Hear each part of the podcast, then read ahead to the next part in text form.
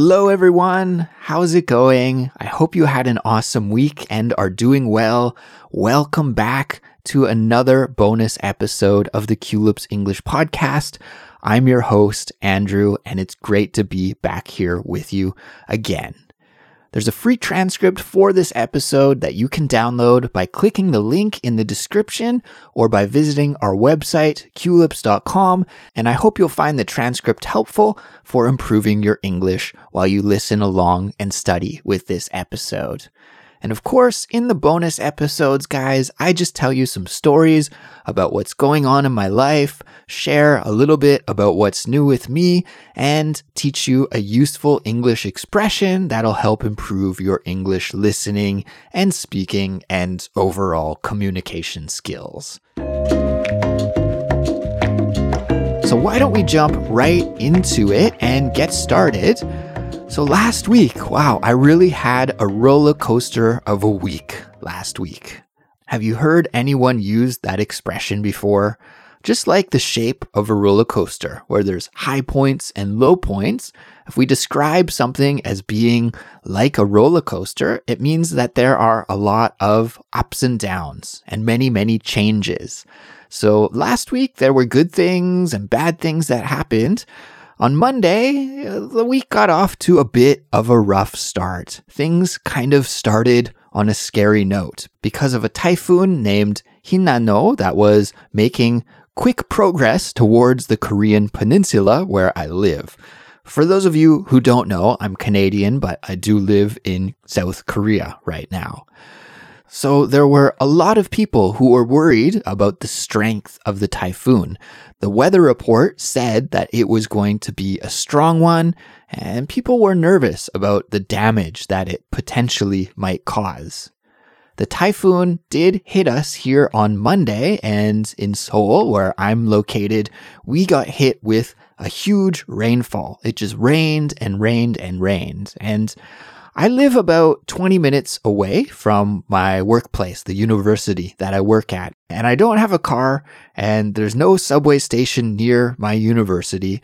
So I usually just walk to work. It's a nice way to get some light exercise in the morning and some fresh air before starting my workday.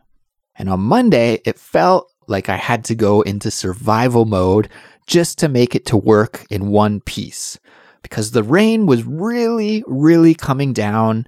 So I was prepared. I, I wore a full set of rain clothes, everyone, rain boots, waterproof pants, a rain jacket, an umbrella.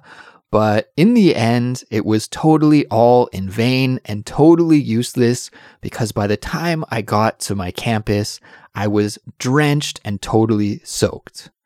I think it was a good lesson for me. You know, I'm pretty stubborn in general. I like to stick to my guns, stick to my routine. But there are some days, maybe, when you should just take a bus or a taxi. And Monday was one of those days. But I'm not a complete fool. I was prepared and I brought a spare set of clothes with me because I predicted that I was going to be just totally drenched by the time I arrived at the office, and it was true. So I was able to change into my dry clothes before I had to teach my first class. Anyway, it was a heck of a Monday morning commute, and seeing how intense the rain was on Monday and how strong the storm was on Monday, my university, and I think many schools across the country actually decided to cancel classes for Tuesday. But then Tuesday rolled around, and in the end, the storm completely petered out, and the weather was gorgeous on Tuesday. We had beautiful blue skies and just a nice sunny day.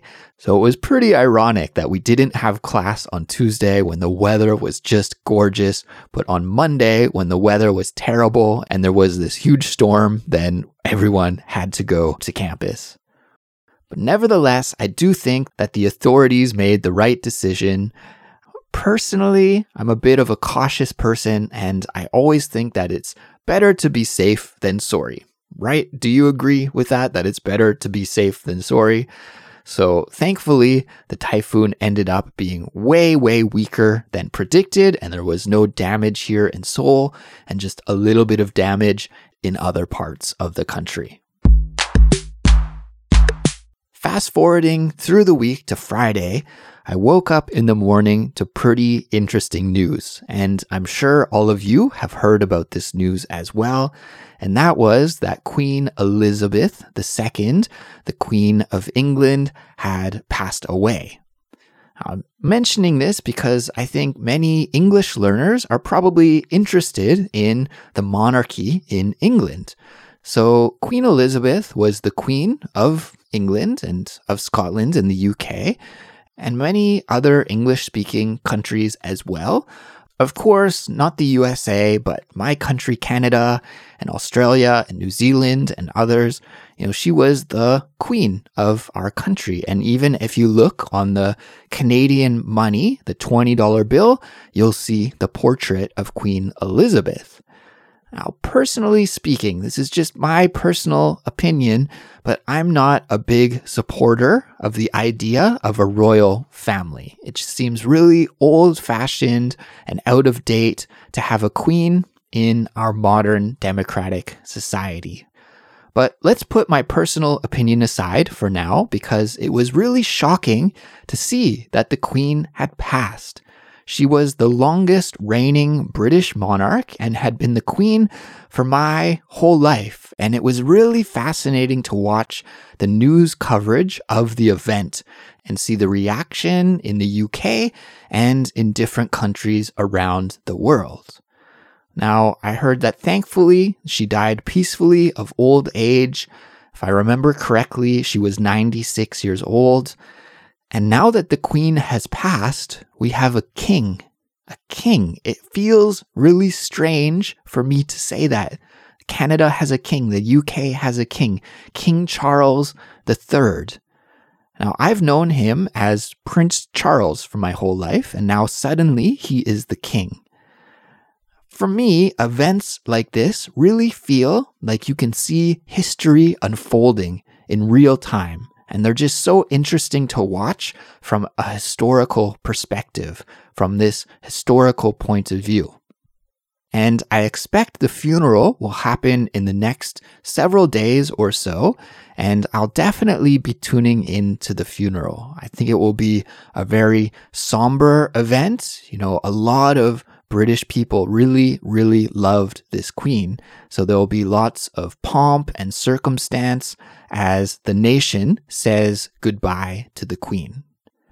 There will be an extreme amount of formality to the funeral ceremony. It's just something that you don't see every day, a very rare event to witness.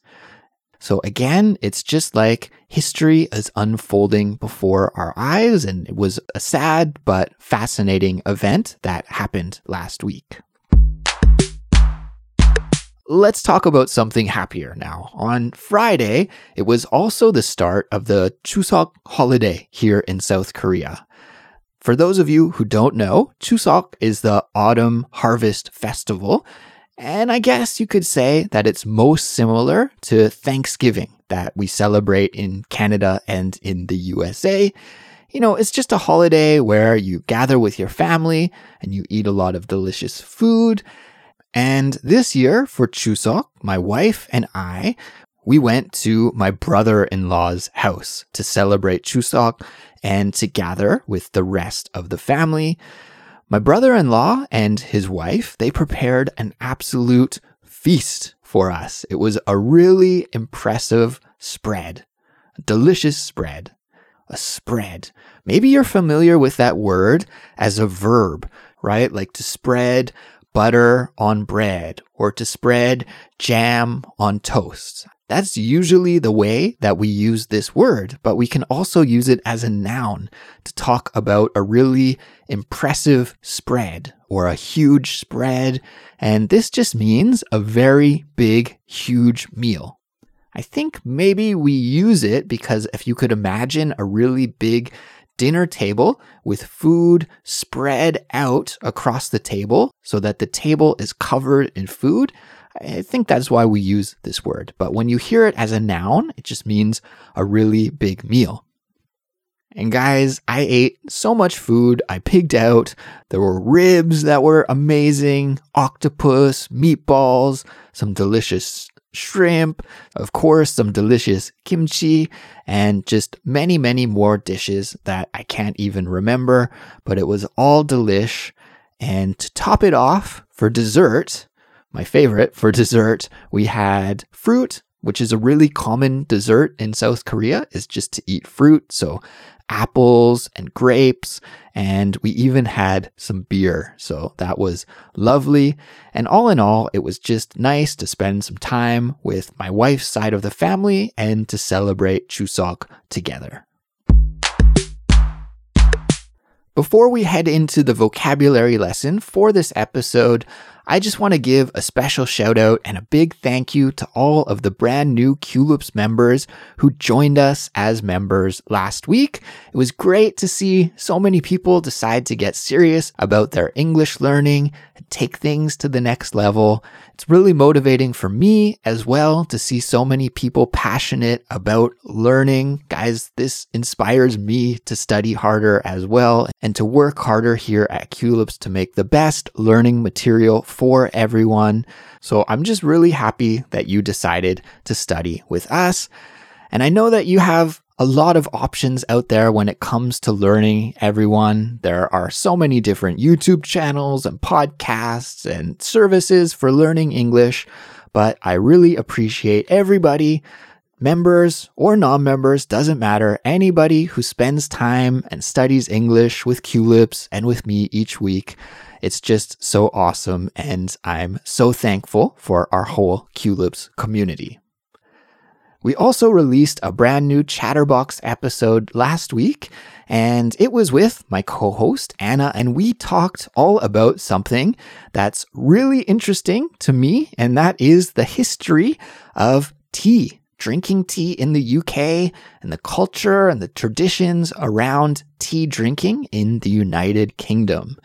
And now that fall is almost here and the weather is getting cooler, Personally, I've been drinking a lot more tea recently, so I think this was the perfect time to release this episode. In fact, in front of me right now, I have a delicious cup of green tea, in fact. So if you're a tea drinker like me, or even a history geek like me, make sure to check out this episode because I think you'll really enjoy it. And of course, there is the full transcript and study guide for members as well to accompany that. So make sure to grab it to aid your study. And now it's time for this week's vocabulary lesson. So, everyone, earlier in the episode, I was talking about walking to work in the extreme rains of Typhoon Hinnamnor and I mentioned I had to go into survival mode to make it to work. Now, that's actually the expression that I want to teach you today to go into survival mode. And we can change this expression depending on the situation that we're in. We can change that noun to reflect the context that we're facing. So I had to face a survival situation, right? I was going into a very dangerous weather situation with heavy rains and strong winds. So it was appropriate to use that expression in that context. Uh, before we go any further, why don't we rewind the episode for a moment, go back and listen to the part of the episode where I was talking about walking to work one more time, and we'll hear how I used that expression to go into survival mode. Let's do it. And on Monday, it felt like I had to go into survival mode just to make it to work in one piece. And on Monday, it felt like I had to go into survival mode just to make it to work in one piece. So, go into survival mode means that I adjusted my life to deal with this new kind of dangerous situation where I needed to survive. Of course, I was being a little bit cheeky because it wasn't a real life or death survival situation, but it was still a situation where I had to protect myself from the elements. So, as I mentioned just a moment ago, we can use this expression in a variety of situations. Okay, it's almost like you can imagine that you have a setting on your phone for different situations that you might have to encounter. Like, for example, when you fly on an airplane, you have to put your phone into airplane mode, right? You're dealing with the situation of flying where maybe it's dangerous to have all of your satellites and communication functions turned on on your phone. So you have to put your phone into airplane mode, right? Just like me, when I had to go outside into the rain, I had to put my life into survival mode for that situation. So that's how we can use it. Now, I think it's probably best if we listen to a bunch of example sentences using similar expressions, and then I can break them down and explain them to you one by one. So let's check out some examples now. Example sentence number one. After work, when I ride the bus home, I immediately feel sleepy and want to go into nap mode. After work, when I ride the bus home, I immediately feel sleepy and want to go into nap mode. Let's break this example down. So the speaker said that when he is riding the bus home after a long day of work, he immediately feels sleepy and just wants to take a nap. He wants to go into nap mode. Okay, so in other words, he wants to turn his mental state from awake into a sleeping state almost just like you put your phone to sleep, right? You put your phone into sleep mode. You could put your brain into sleep mode as well. So he said, I want to go into nap mode, meaning I want to sleep. Example sentence number two. The other team is really strong, so if we want to win this game, we need to go into beast mode. The other team is really strong, so if we want to win this game, we need to go into beast mode. Let's break this example down. The speaker said that the other team, I guess maybe he's an athlete on a soccer team or something, the other team that they're about to play is very, very strong. So if they want to win the game, they need to go into beast mode. B E A S T, beast, like a wild animal. So, what does it mean to go into beast mode? Can you guess? Can you get a feeling for it? It means like you need to go wild. You need to give it all of your effort. You need to go crazy, just like a wild animal attacking its prey. So they just need to play their hearts out and have the game of their lives if they want to beat the other team. Example sentence number three. My sister has some pretty strong political opinions, so don't talk about politics around her. If you do, she might go into attack mode, so it's better just to avoid talking politics around her altogether. My sister has some pretty strong political opinions, so don't talk about politics around her. If you do, she might go into attack mode, so it's better just to avoid talking politics around her altogether. Let's break this final example down. So, in this one, the speaker is talking about his sister, and his sister has very, very strong political opinions. And if you say something that she disagrees with, she's not just going to ignore it. She won't just let it slide. Instead, she will argue with you about that political opinion, and she might go into attack mode. So full on aggressive attack mode, right? Aggressively arguing about the political differences that the two people have. Maybe you know some people like this. It's common sometimes at family dinners, even where there's one family member who has one political belief and another family member who has a different political belief. And if they talk politics, then just a big argument happens and they attack each other. They both go into attack mode. And not many people enjoy hanging out in that kind of situation. congratulations, everyone. That's it for another English study sesh. Great job on making it to the end of this episode. Thank you for listening all the way to the end. And I hope you were able to learn some new things with me and with this lesson. So, have a great week, everyone. Try your best to do a lot more English practice this week. And we'll see you again during the next episode, which will be a little later in the week. Please take care. I'll talk to you later. Goodbye.